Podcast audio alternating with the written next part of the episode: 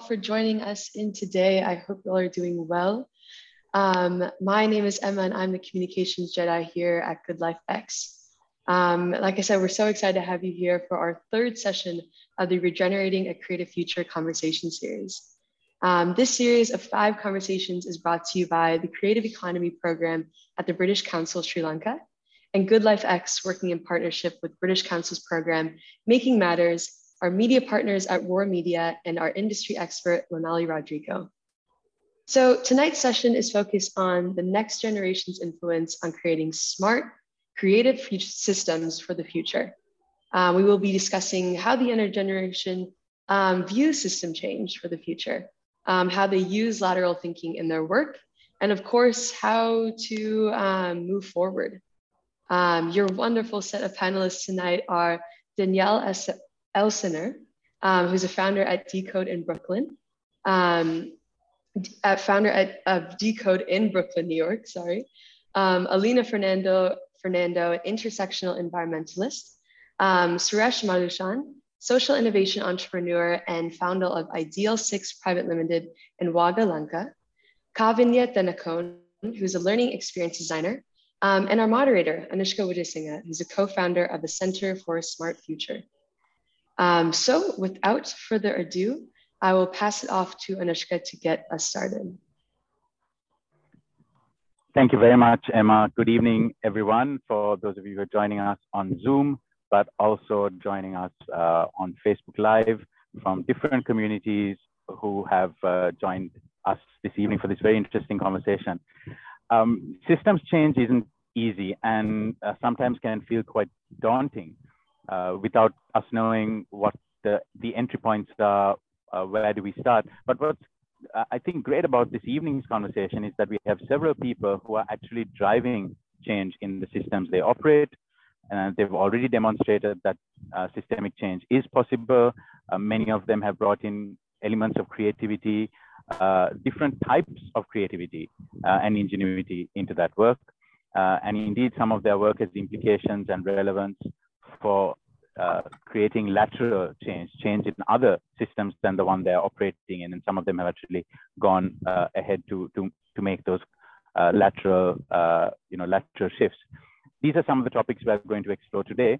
We also want, I think what's important is to bringing these younger perspectives on system change uh, and the creativity element, because sometimes I feel that folks who have been at it for many, many years uh, tend to perhaps be jaded and they might have blind spots in seeing what's truly possible and uh, that optimism and tenacity in bringing about uh, systems change, seeing new opportunity uh, to do that. So hopefully you'll get a glimpse of that from the individuals and their work uh, that are being showcased uh, today.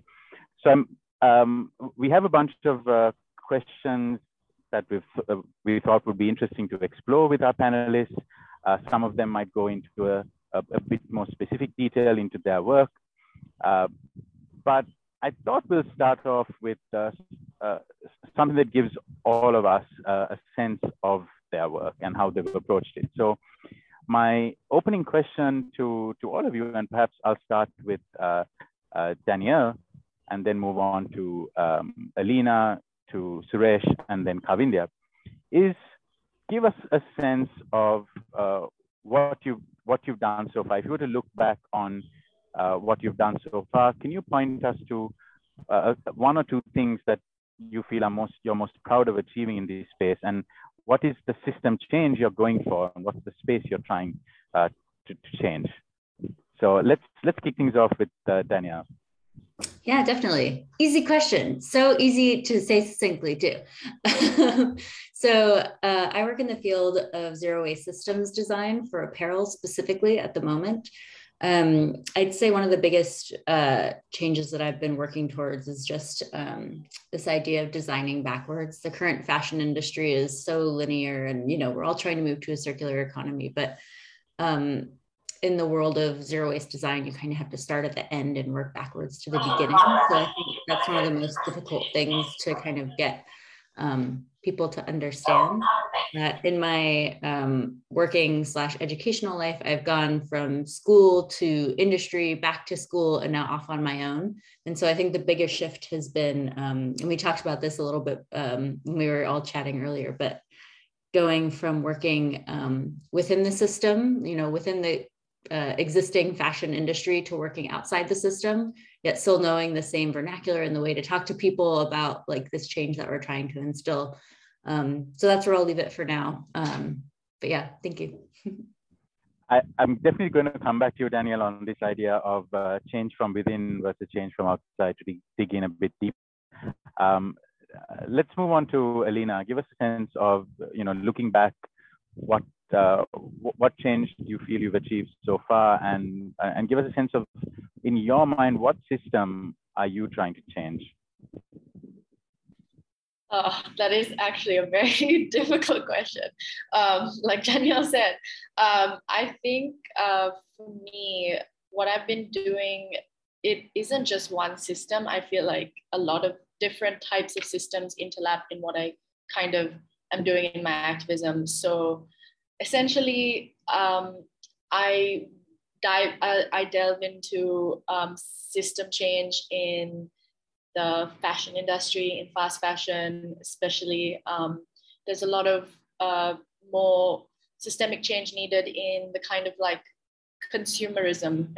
I would say mostly consumerism. So consumerism goes into so many different aspects, but and fashion is one part of it. So the more the bad side of capitalism and overconsumption, which is a, commu- a consumeristic, you know, um, lifestyle and um, just a consumeristic kind of mentality of what we be- like how we've become as a society. So breaking down that into being just more intentional and um, mindful in the way you purchase to um, who you're supporting if you're being you know there's a lot of really just kind of red tape around a lot of industries especially the apparel industry when it comes to fast fashion and uh, ethical well in, unethical practices um, when it comes to you know working in the fast fashion industry as a factory worker versus someone in, as a CEO and stuff like that. So I I yeah, I can go into that a lot, but that's kind of where I'm gonna stop. Yeah. I, I have a quick follow up for you, Alina, because I think uh, some of our audience might be curious uh, to understand this. So, um, intersection, uh, intersectional environmentalists, could you unpack that for, for us? Because I think yeah. even in that there is a, you know, kind of connotation of, of lateral lateralism right there. So, uh, could you tell us what yeah. how you identify yourself as one? Yeah. So for to be an intersectional environmentalist, it's um, intersectionality means that two separate topics or two separate areas um, connect together and interlink. So when you're an intersectional environmentalist, you're not looking at just the you know the raw environmental issue that might be happening. There's social issues that are going on. There's economic issues happening. So all of that combined. So you're not just looking at for example, um, you know, with fashion industry, there's a lot of carbon emissions to the waste that fashion um, produces, um, you know, in landfills to the pollution from uh, what, you know, the water, the, the, you, the resource itself, water to everything else, they, it's used a lot, you know, in excess and all of that. So that's the environmental side. But then the social side would be um, you know, the unethical practicing. So workers being put in, you know, sweatshop kind of conditions and not getting a min- not, not even getting a minimum wage to, um, you know, working so hard to get all this out there for people and people not really knowing that side of it. And the economic side is also, again, it kind of intertwines with the social because um, CEOs are earning, you know, what a worker makes in like its entire lifetime they're earning that in about three days working in a in a big fashion corporate company. So the economic side of that as well um, if that makes more sense. Yeah. I was planning on moving on to Suresh, but I feel that there's a there's a bit more to dig in here around uh, apparel because we've been talking about apparel and the fashion system. So, uh, Daniel, if uh, if I can just come to you when you hear Alina talk about some of some of these issues, um, I mean, you, from what I understand, you've you've been in the apparel industry. You've uh, you've seen it. You've been on that side. Now you're trying to make change from from outside. How do you even begin those conversations to try and change the system uh, when you're kind of an insider, outsider? You understand. Uh, you have an appreciation for the industry and the challenges they face, and also the opportunities they create. But you also see uh, what's not working and what needs to be done. So, what how, do you almost approach those conversations with those kind of CEOs and those uh, corporates, those vested interests that may not have uh, have any interest in creating system change? Yeah, definitely. I think um, now these conversations are a lot easier than when I um, started having them. Like 10 years ago, no one really cared about um, zero waste design, what I was doing, because it was kind of a bit far off at the time. And now that, you know, conversations are changing a bit more towards sustainability and ethical uh, creation, um, it's getting a little bit easier.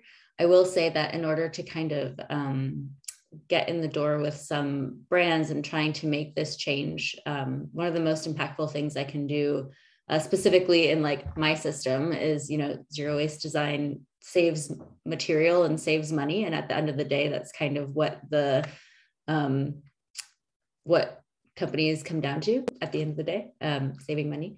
Uh, so those are um, easy introduction introduction um, points but the larger conversations around like changing changing the system of how things are made it's um, often coming from the ground up within companies like the you know the customers or the like even newer entry like lower level employees are having these really great ideas around how things can improve because they're usually the most recently in school or most exposed to new ideas um, and so starting like from the ground up and, kind of, and empowering um, the people from within the company um, who are even a bit lower level, empowering them to start having those conversations um, wider and louder. I think that's one of the most important things possible. Um, yeah, I hope that kind of addresses the question. We can we can always come back to it. Absolutely, and I'm just uh, curious to to know what uh, what is what was one of the most startling or interesting responses you got when you uh, when you moved out of the industry and went back in to have these conversations and try and make change? Uh, could you give us a glimpse of you know uh, an interesting reaction, uh, you know, a startling reaction, a difficult reaction that you had? Any of any of the above or all of the above? Yeah, from, from a um, CEO or from an apparel or fashion industry leader. Yeah. So I think one of the biggest things is um, when I was working within the existing system, um, a lot of the things I was working on ended up getting pushed to the side or like just not really, um, it was never given the time or the space it needed to grow. And then um, I think it's kind of, you know, because I believed in it so much, I left and went and did it. And the reactions of people knowing how far I've gotten in just like a couple years outside of being out of the industry um, you know, we opened our own manufacturing system because we couldn't get the existing one to work for us or with us, you know, um, and just the kind of shock of, oh, you're actually doing it. Like we couldn't do it ourselves, but you are like, you know, you're your own person and you went off and did it. And I think that the kind of shock of, oh, you actually believe in this this much to go do it yourself. I'd say that's usually the um, the biggest reaction. And then it kind of makes people think a little bit more and are like oh okay this is valid. Like it's getting attention and you know it's um the it proves that it works. So i think that in addition to the to the kind of shock of going and doing it it gives it more validity and lets people um, listen to it want to engage with it a bit more fantastic um, suresh i'd like to come to you um, to move the conversation to someone who is uh, who's from a technology background, technology in interventions. Uh, I, and I'll probably ask you later about how that got then linked to other sectors outside of uh, the technology space, surprisingly. But tell us if you were to look back at the last couple of years and, uh, you know, which system or systems are you trying to change and what has been your work and the response so far? So Anushka, I will share my personal uh, experience, what I uh, studied in last few years, because in my school time, uh, there was uh, a myth that came on with that A-level uh, art stream people can't go for the science degree. So the I told that my one of teacher that uh, I'm going to study in my uh, degree in BSc. So he laughed with the, all of the uh, students in the class. But finally, I have my BSc in uh, with science degree in my A level in in art background. So that kind of myth I defeat in my in our country. So people now can uh, do arts and get the, their uh, degree in BSc level. So that kind of thing can be in uh, then I uh, entered to my university in Rajarata, so it's a state university. So uh, even in the technology uh, competitions or the other things are not uh, relevant to that kind of state university because they were not uh, in the center of the Colombo. So that kind of problems came on with, with our university. So we built a team in our university uh, talented persons and top uh, universities in our country. So we defeated few uh, teams and we have won several uh, competitions and we have represented outside of our country. So that kind of uh, barriers we have defeated with uh, last few years. And then uh, the I have proved that we can build technology or the any kind of entrepreneur or the uh, enterprise in Sri Lanka without having any money. So I have to do that because there were several funds from the uh, even in UNDP and the, uh, even in ICT. We can present now our idea to the government and we can bring uh, that idea in the community and uh, bring some uh, good social impact there environment whatever the community. So that kind of thing we have done in past few years and we have changed different kind of level of the innovation and the ideas. So uh, that's what I have, I have done in past few years. So, so far I'm happy. So we have to do more. And that's what I'm doing in the past few years in COVID situations. Okay, Suresh, I'm going to come back to you uh, in a in a bit to to pick up on that last point you mentioned about how you've then gone on to engage with potential community uh, community uh, change through change in another system. So uh, I want to move to Kavindya now because Suresh touched on a very important thing relating to uh, education, and you know we all know that that's a system that has been ripe for change for a long time. And Kavindya, you've been doing it initially uh, at, at, a grassroots level here in Sri Lanka, but now also you have exposure to a whole host of new tools and approaches in systems change in this, you know, education uh, space. Could you tell us a little bit about uh, about that and your your approach? Absolutely, Anush. Before I start, am I audible and is it clear? Yes, your voice uh, your voice is audible. Your camera is a bit choppy, but it doesn't matter. Okay, we can sure. hear you Let well. me Okay, fabulous. So it's ironic because I'm joining from Deraniyagala, where I was where I was born and raised. And here we only have internet access under one tree. And there was a rain shower. So I'm under like a little hut. So hopefully things go smoothly. I think it's a testament to sort of lack of access and how some of these underlying systems, especially in education, are so broken. Um, let me switch off my camera just so that the voice will be a little more clearer. I think for me, when it comes to sort of systems change in education, I started off in Deraniyagala. That's where I started sort of being exposed to learning, educators, understanding what access means in learning, and then slowly transitioned uh, into a sort of a more global learning arena and understanding what the systems change look like there.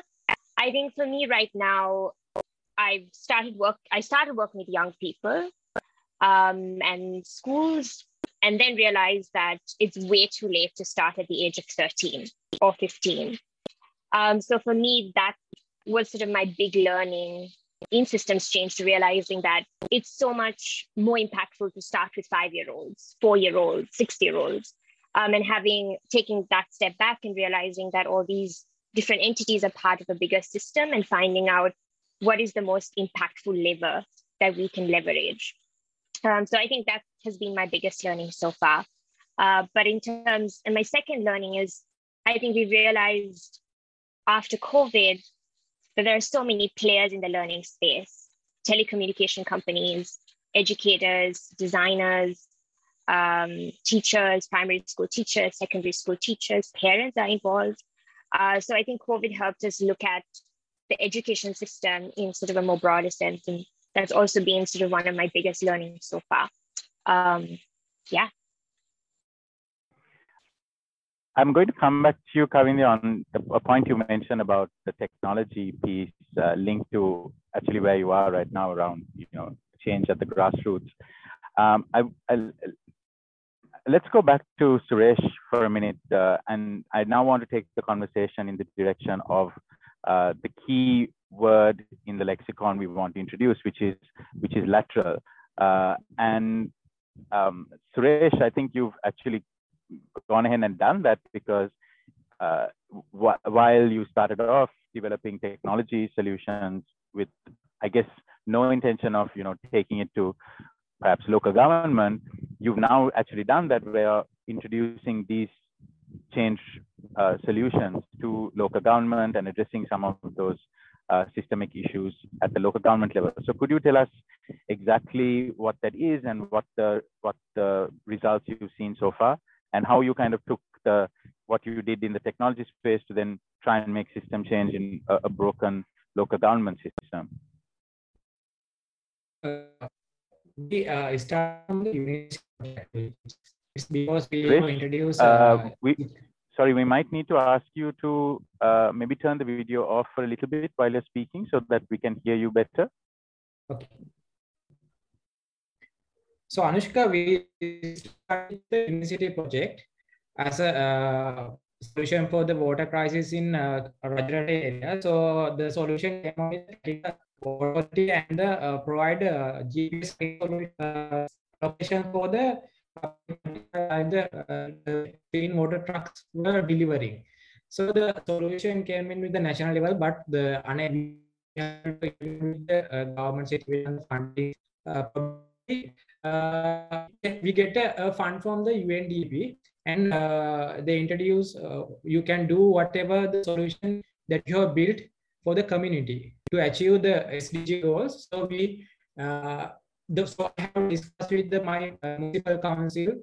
Uh, you can do track your garbage vehicle that where is they are moving or what kind of the things we can discuss with the their uh, problems basically kind of they have facing uh, looking at that uh, problem we have developed a uh, solution for that kind of problem basically uh, first we uh, give them for tracking solution first time i have never done that kind of solution even i don't have a technology background in my uh, jobs i have never done industry uh, software company. So I have built with the reference of the uh, knowledge in the internet. So uh, we have done that uh, successfully. Even some mistake happened, but we have corrected it uh, perfectly. And then uh, we identify Dialog and the mobile company also doing that kind of thing. So they are they were failed in to introduce this solution to municipal councils because of the we don't know the uh, problem, but we have uh, reached that problem and uh, discuss with them what kind of solution they were offering and uh, why they were failed. So uh, we uh, neglect that kind of fail kind of thing and we introduce mobile location tracking supporting system for the waste. That means you don't need an IoT device to track the garbage that filled up. You have to discharge this. So people can mark from their mobile phone, there was a dumping location or the uh, field uh, for the to, to the notify the uh, municipal council so they can watch how and they can remove that uh, perfectly. So uh, that kind of system we have introduced and we have given a few public services that public can directly campaign their uh, to the municipal council and they can get the directly feedback from the mobile app so they don't need, they don't need to go to the municipal council that they are working questioning every time so the people can save their time and we have uh, introduced this concept. And next we have introduced therefore to uh, protect their environment to rebuild uh, their nature. If i can share my uh, skin i can show uh, how they design their uh, environment to modern culture. So that kind of we have did that kind of consulting for the municipal council also. And the, we have joined the youth for this uh, program because they were like to uh, live in a clean and environment. So uh, they were joining with us and they uh, participate for the tree planting programs and they were uh, plant, uh, uh, participate for beach cleanups. They were participate for the clean up their cities because we need to show this solution to the general public that this kind of thing happening in your city because not introducing right. the technology is not a good uh, habit to promote it. We have to bring this to the community. So that kind of thing we have done in uh, past uh, municipal council system. And uh, we, Chris, we I just want to Sorry, I, I, I, just want to jump in there to ask you something. Do, do you think that now uh, local governments and government officials are more open to work with with young people, perhaps, but also outside entities coming in with technology solutions? Uh, because typically, how these agencies, organizations work is that you know they put out a, a tender. Usually, it's the large organizations, the ones which have a very traditional track record uh, they are quite hesitant to go with younger people, with startups, with you know technology solutions that haven't come from big vendors. Uh, do you think now this is changing and government, uh, particularly local government, are open to outside solutions, innovative solutions like this? Anushka, uh, so Anushka, it's not a. Uh, I can't say exactly this can be done. Any kind of people who would like to change the environment because there was certain some challenge I have also fa uh, faced because uh, my first impression is good with the my my municipal council mayor because he is a uh, like to change his uh, city. But when I go to the uh, CMC Colombo Municipal Council they don't like this kind of system because they, they what they told is that they have a uh, bigger problem more than this that uh, they can uh, get a thousand uh, or more than the campaign came from the uh, one day that they can't handle. If they can't handle that kind of problem in the uh, positive way the total bad image can be came to the their side. So that kind of political or the people mindset will affect your innovative solution that you are trying to bring this municipal council. And uh, second thing is the government policies always demotivate you because uh, they were not like to go on with the uh, better solution with the municipal council because they were fully corrupted. Even in now uh, i have uh, gone through more than uh, 50 uh, local councils. I, I have participated their major meetings but most of them all are corrupted. Because i have seen uh, European Union funded, even in UNDP funded, uh, even in a, what are the funded they were came in for that municipal council, they only approach that fund not to do the work. They were they want to get that fund only, not to do the work. That kind of thing happening. So you need to be innovative. You need to be tricky how to uh, implement this kind of solution to the uh, this municipal council. If if you want to do the proper way, you need to be the mayor of one of council yeah. and you need to prove that this should be done without uh, any problem or without any uh, you can do this existing system uh, i don't know if you yep. need to I, be the creative person for that kind of thing. I think you make a very valid point there because also that credibility uh, comes in, you, particularly with young people with solutions. And to Danielle's point about, you know, how, how people's reaction uh, is, is different when they realize, oh, you're actually going ahead and doing it. You're getting a track record, you're, uh, and building that credibility. Uh, Kavindya, I want to come to you on the, a point you mentioned about, uh, about technology access, but also, uh, you know, to my earlier point about this uh, the tendency to go with some of the bigger bigger firms, a, a big technology.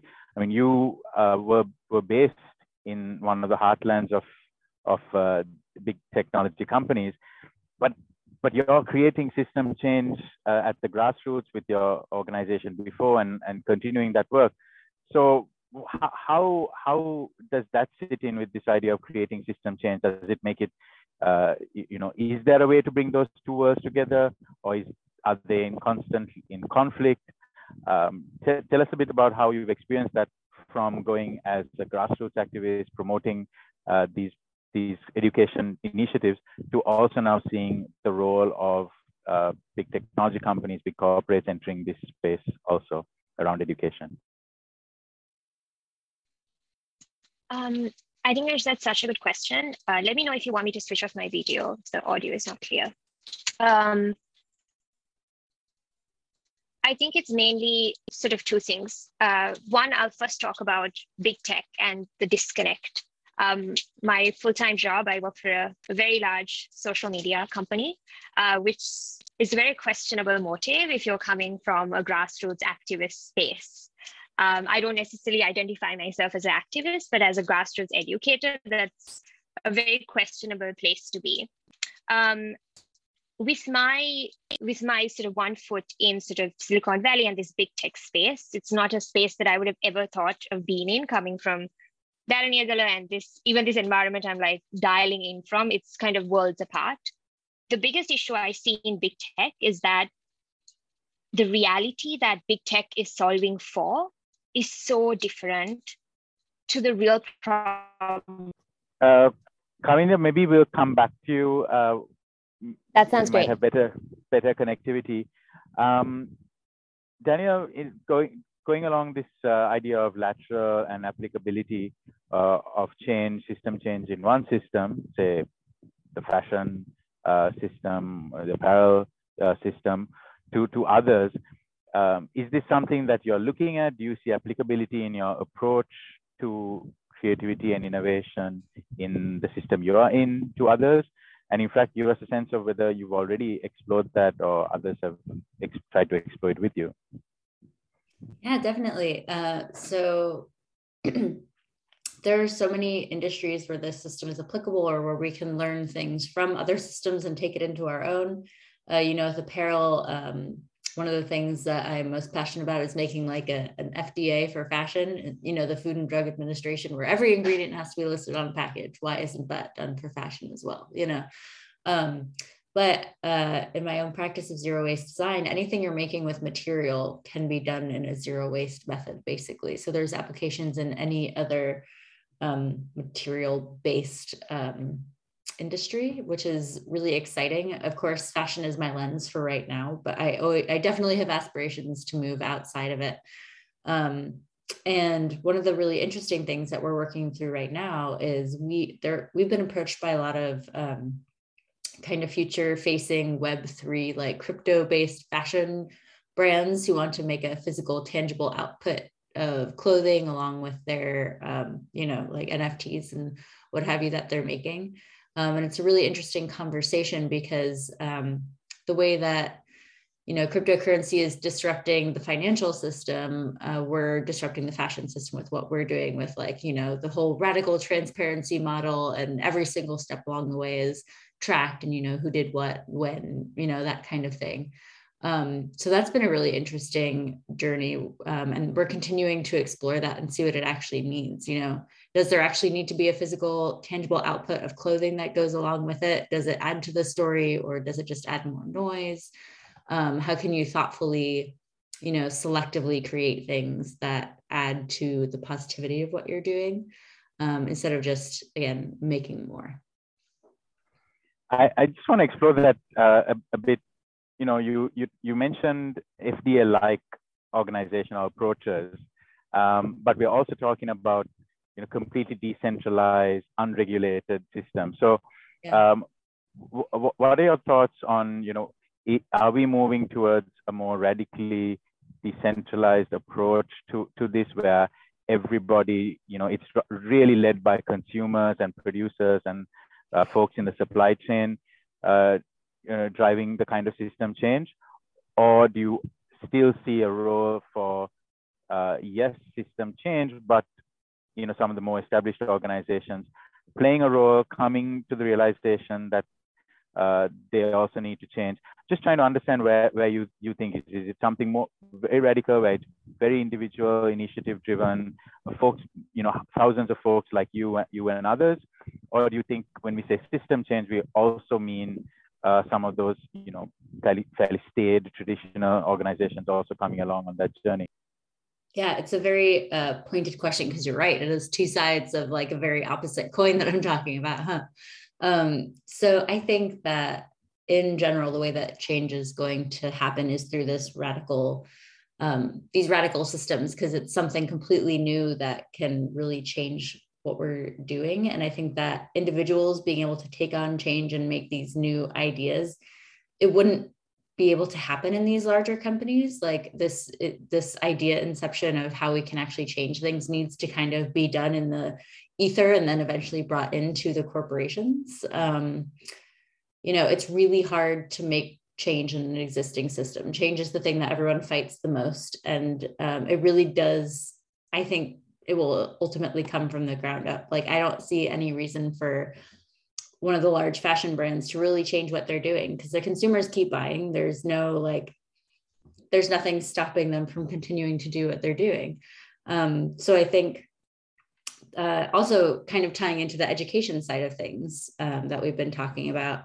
Uh, we need to continue educating consumers and educating designers that there are other ways of doing things.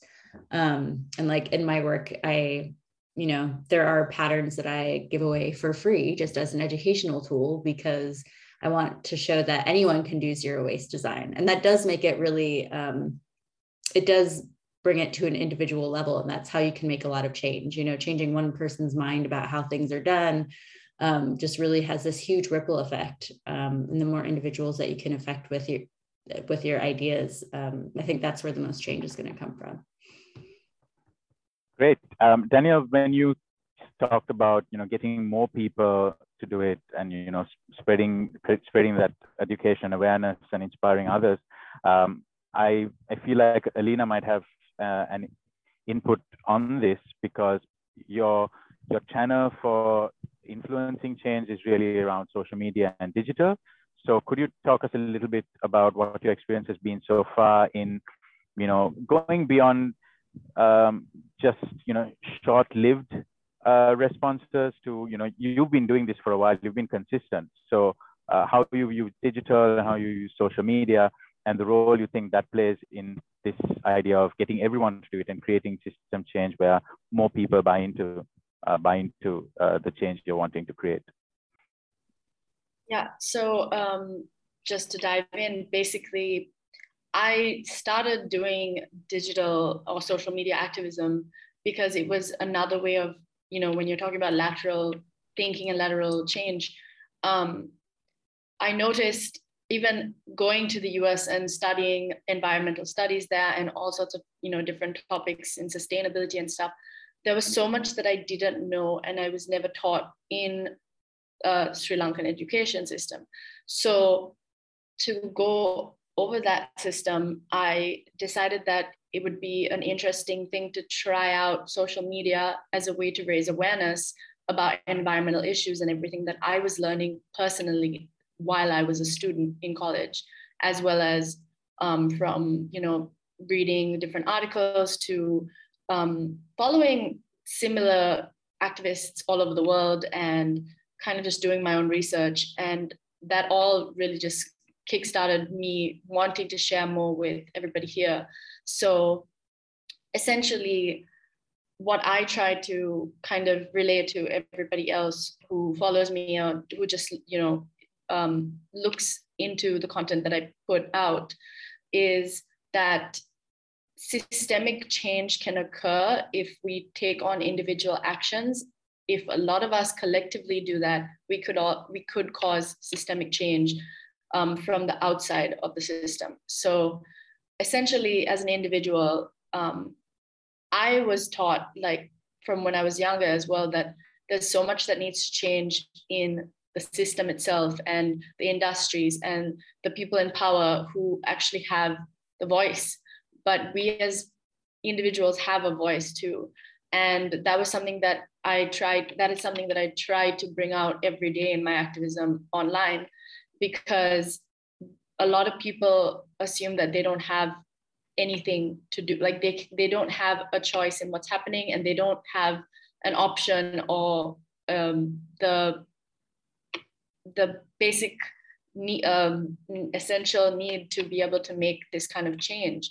So for me i try to get people to understand that individual actions really do make a difference. So for instance um, one area where you kind of a different approach to consumerism or that you know consumeristic um, lifestyle is voting with your dollar so or voting with your wallet. So voting with your dollar or your rupee or whatever currency is where you are advocating or supporting brands based on what you're purchasing.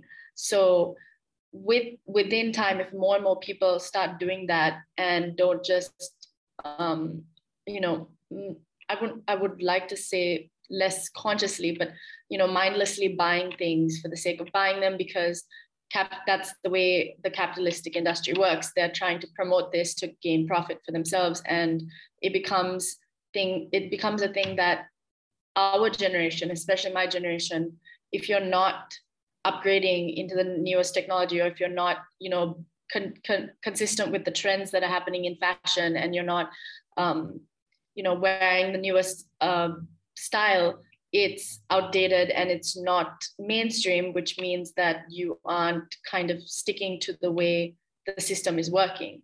So for me what i have been doing and what i've been telling people to do is to go against that which is you know being more conscious about the purchasing that you're making. Don't just um, you know don't just look at something and go okay i'm going to buy this. Think about why you want to buy it. Do you actually need it? Um, is this a brand that you know is actually doing something that's good for people and the planet? Is it is there really bad unethical practices involved in their you know their, their supply chain their um, everything? So that's one thing that i try to kind of advocate for which is we have a big say. And so with that the hope is that eventually um, and I think it's it's already caught on a lot more in countries like the US and especially in Europe is that companies are noticing that people are now seeing that they need to be more conscious about who they're purchasing from. And are finally like being aware because this is all information that has been spread through the internet. If i didn't have those techno like the te- technological ability to kind of share this um, information, have that as a resource, people in the US wouldn't know what was happening in Sri Lanka, and I wouldn't know what was happening in the US if that was the case. So just kind of it's a it's a really big movement, the social media activist movement, because it's and it's a really great way to kind of meet like-minded people because I have spoken to so many different people all over the world and they're doing similar things that I'm doing here in all over the world in Sri Lanka. So um, a big part of that is slow fashion movement. So that includes telling people, you know, um, don't worry about what other people say. You can repeat wearing your own clothes. You can purchase from thrifted places. You don't have to buy something new. And with that in mind, slow fashion kind of gives people who don't have access to um, you know, high, like much high quality clothing, expensive clothing to be able to feel more comfortable in a space where they can purchase secondhand, where they can choose something that's better for them and their wallet as well. So yeah.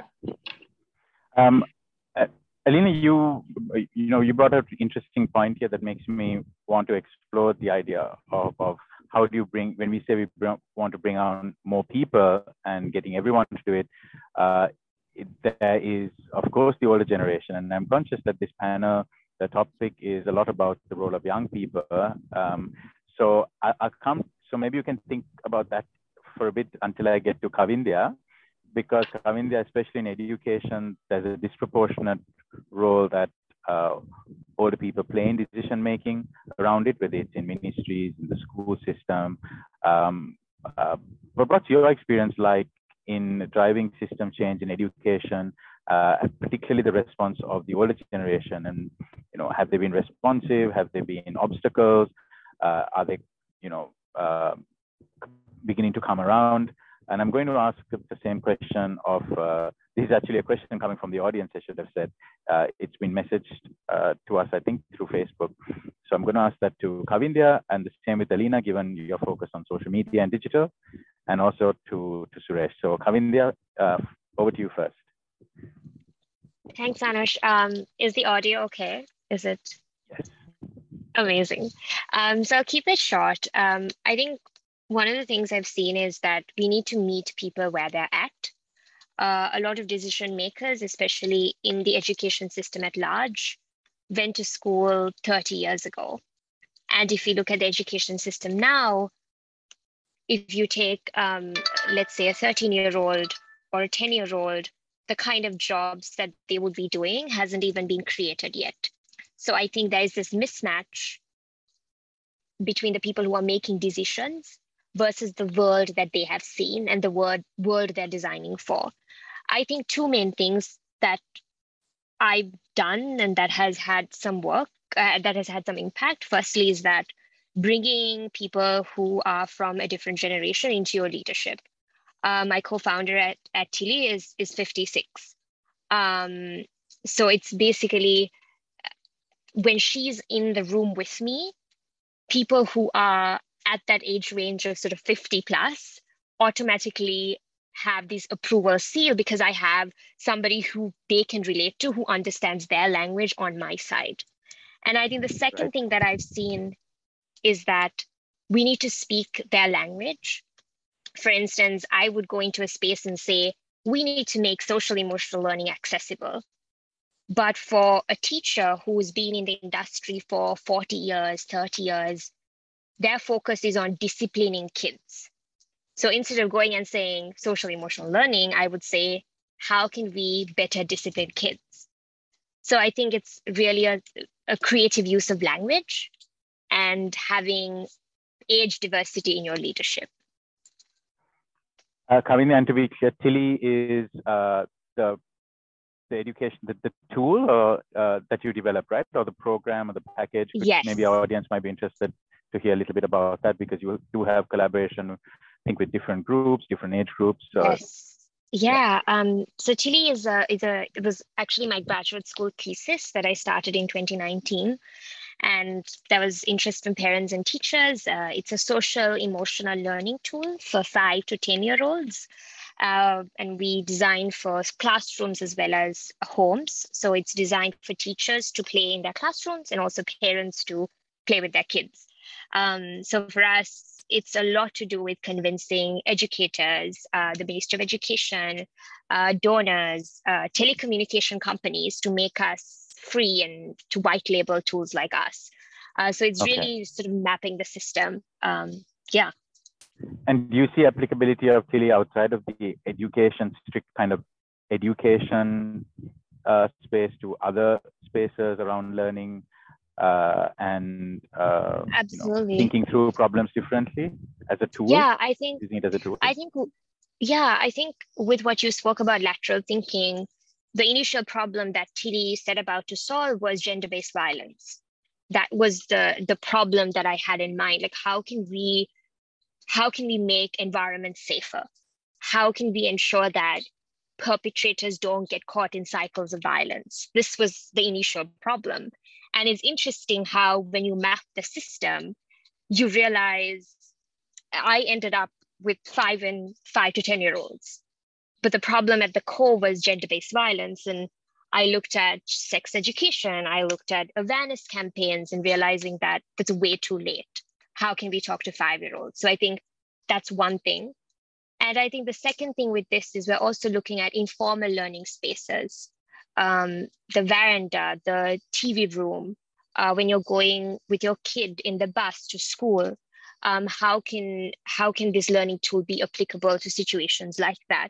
And also for adults, we have a lot of teachers now using some of the tools we designed with their husbands because they say well my husband doesn't know how to express himself so i've been using these emotion cards with him so it's just interesting how how far these tools go and the different spaces they go into and the problems they they tend to solve so yeah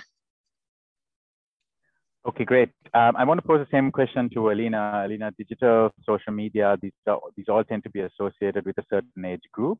But if we are to bring along everyone, older generation matters. So uh, this is actually a question from the audience, uh, specifically initial to Alina, uh, about the response from older generations to your activism on social media. Um, I also want to roll in another question from the audience to Alina. Sustainable products tend to be priced on the higher end. What are your thoughts on how these can be made more, more accessible? Um, yeah, so okay, with um, how the older generation reacts to my digital activism, I think that's a really great question. It's quite interesting that, well, especially I think the thing with digital activism is it's not accessible to everybody. So I try, obviously, digital activism is not where it should end. There should be activism in um, physical, like physical activism, and we should be continuing education in a physical sense as well, where it's not through digital modes of communication and stuff. So the older generation, um, I think they find it interesting.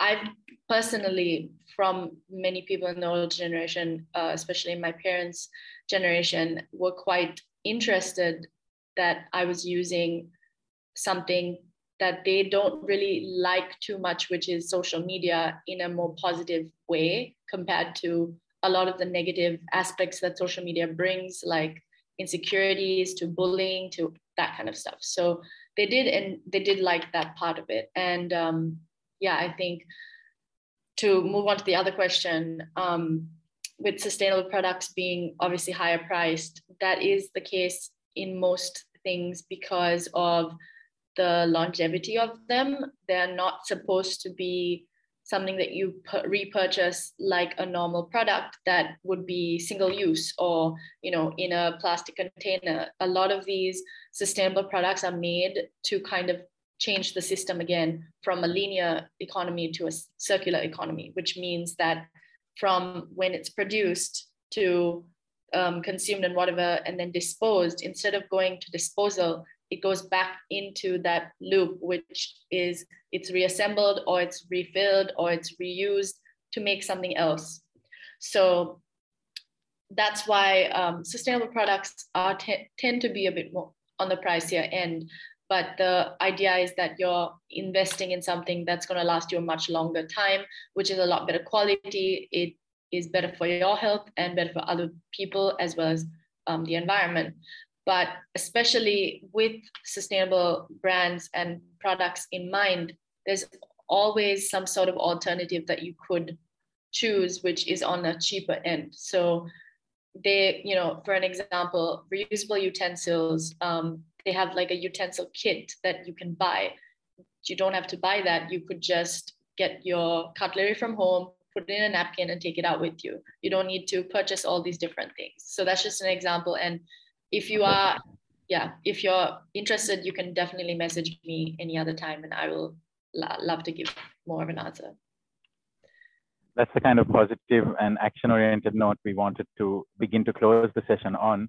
So i'm going to um, uh, jump here to danielle to ask the same question around you know when you hear about this older gen younger gen kind of divide when trying to influence systems change Uh, is this something that resonates with you at all, or are you now seeing, regardless of generation, everyone kind of coming to a common realization? And maybe you can wrap up your comment with telling, uh, leaving us with, like Alina did, something you know action-oriented uh, that, that that either you have done or you you're planning on doing, and we could do too. Yeah, definitely. Um, so to answer the first question, I don't find as much of a generational um, difference in my line of work. I think um, it's whether it's how long you've been in the industry that kind of jades um, your thinking. I think it's not directly related to age, um, and just in my experience. Uh, so that's a really it, has been really interesting listening to um, listening to everyone's thoughts on that. Um, I would say from my perspective, my favorite thing to leave people with. I do a lot of uh, lecturing and mentoring at universities, and the biggest thing you can do um, and the best thing you can do is just keep asking questions, um, even if it seems like they're um, silly or like you know it might seem obvious. If you ask the question, it makes someone think about it a little bit more. Uh, for students, I always say, you know, there's a very finite amount of time between school and when you're already in your industry.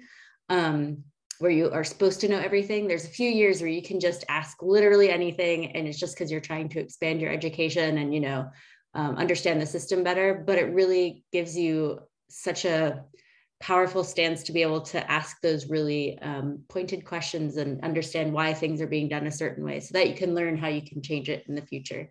Um, so that's my like number one positive thing to keep doing and keep reaching out to people in your network or even outside of your network who are interested in similar things as you and see how you can you know make the power of one plus one equal three.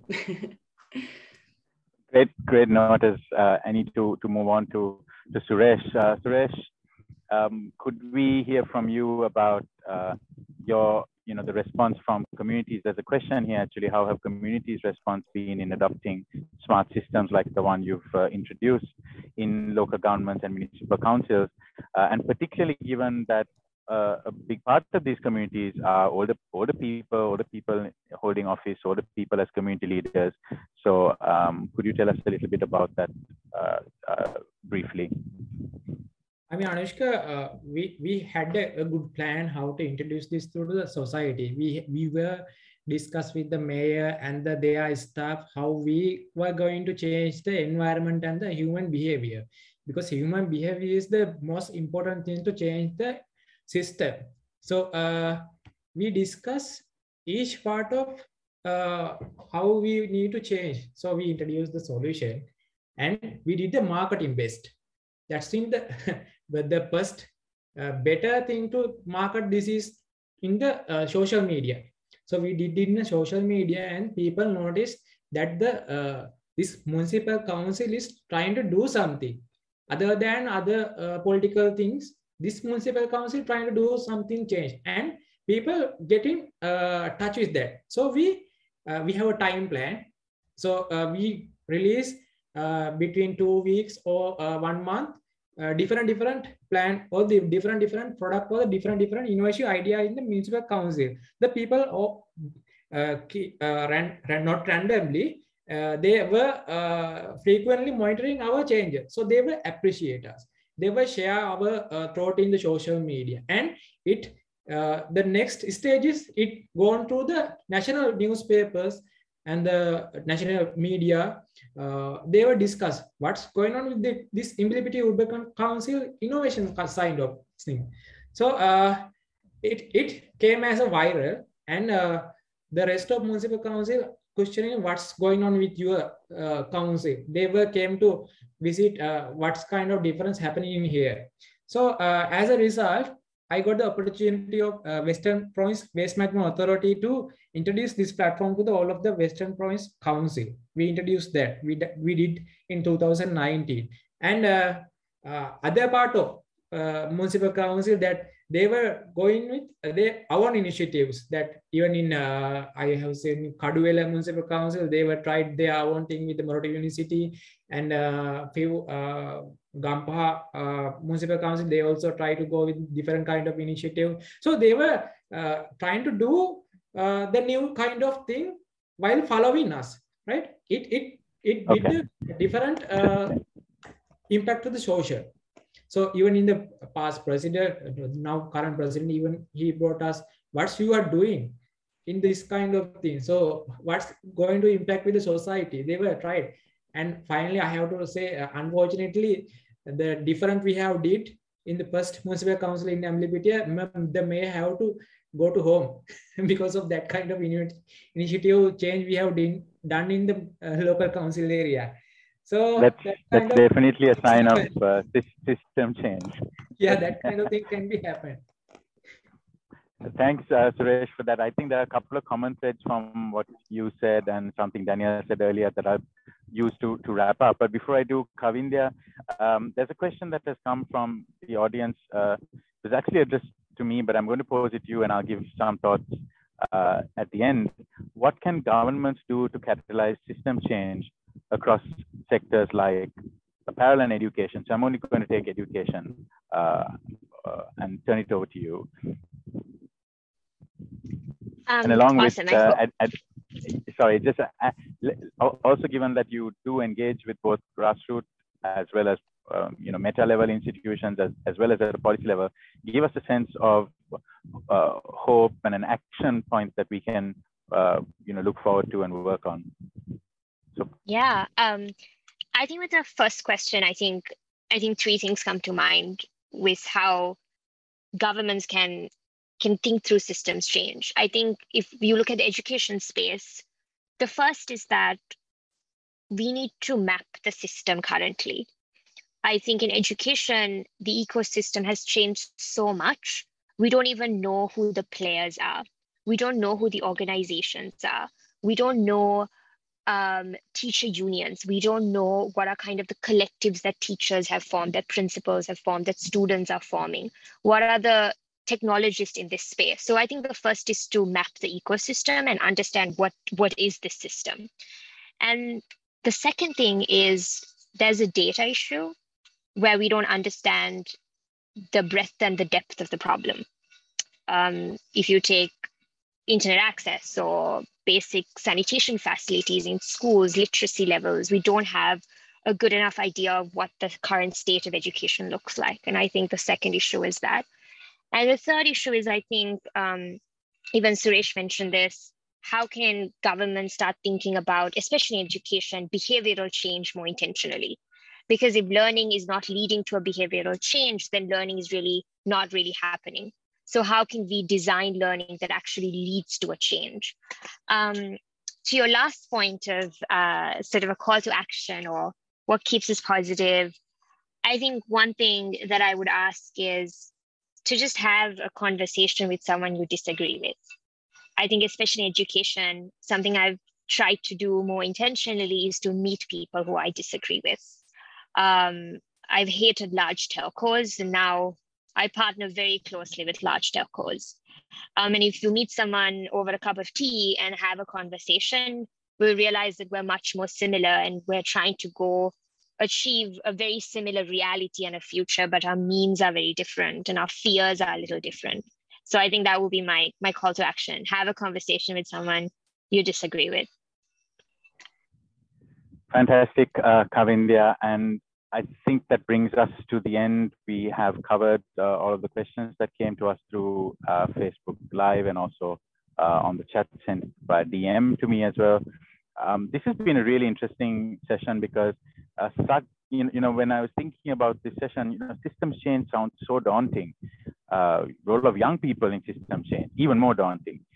You know, smart creative, smart and creativity uh, also added into that man that's that's a lot to digest but i think what we've seen with the folks featured today you know alina danielle suresh and kavindya is that uh, it's it's possible and there are probably some messages that i'd like to distill from the discussion the first is something that kavindya talked about the rigor so when trying to create system change i think uh, mapping the system understanding that uh, before trying to take any steps, being del taking deliberate steps in system change requires you to first understand and map the system. And also, to Danielle's experience, it helps to know where uh, where the industry is at right now. So uh, being an insider and then coming out and being able to make that change uh, kind of might help you bring that uh, rigor and understanding. The other big one for me was demonstrate and do. Danielle, Alina, Suresh all talked about it, you know, building that track record, showing what's possible, consistently doing it. In Suresh's case, you know, the proofs of concept and the pilots, which then everyone sits up and takes notice and wants for their own, uh, you know, local government. Uh, with Danielle, you know, it was going beyond saying, beyond an idea to actually saying, here's what we're doing and how you need to come on board. The third um, message to distill, I think, is while we did talk about the lexicon of lateral, I think there's also an intergenerational piece that came out today. Uh, and we acknowledge it is an issue. There is a gap in bringing the older generation, but it's not an uh, insurmountable gap. Suresh uh, uh referred to it, Danielle referred to it. Uh, Tilli, uh, Kavindya's startup, has a co-founder who is from the older generation, a deliberate measure to try and bridge those worlds together. And finally, really to re-emphasize um, uh, what Kavindya said about having a conversation. I don't think we can imagine trying to make systems change by being very happy to be the one little peg in the system and thinking that we can change that without having a conversation with folks who are key players in the system, who we may not have thought we needed to collaborate with, we may have been on opposite ends of an argument with. You know, I think we need to cross the aisle, uh, not sit in our silos, if we truly believe in system uh, change. So these are just some of my thoughts, folks. I hope you continue to engage with the content that will come out of this session. Um, I want to thank all of you for joining, particularly Alina, Danielle, Suresh, and Kavindya.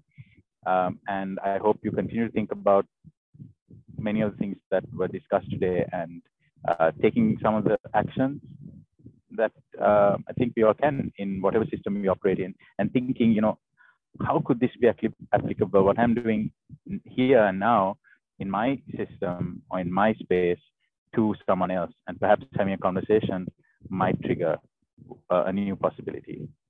Thank you very much and have a good evening.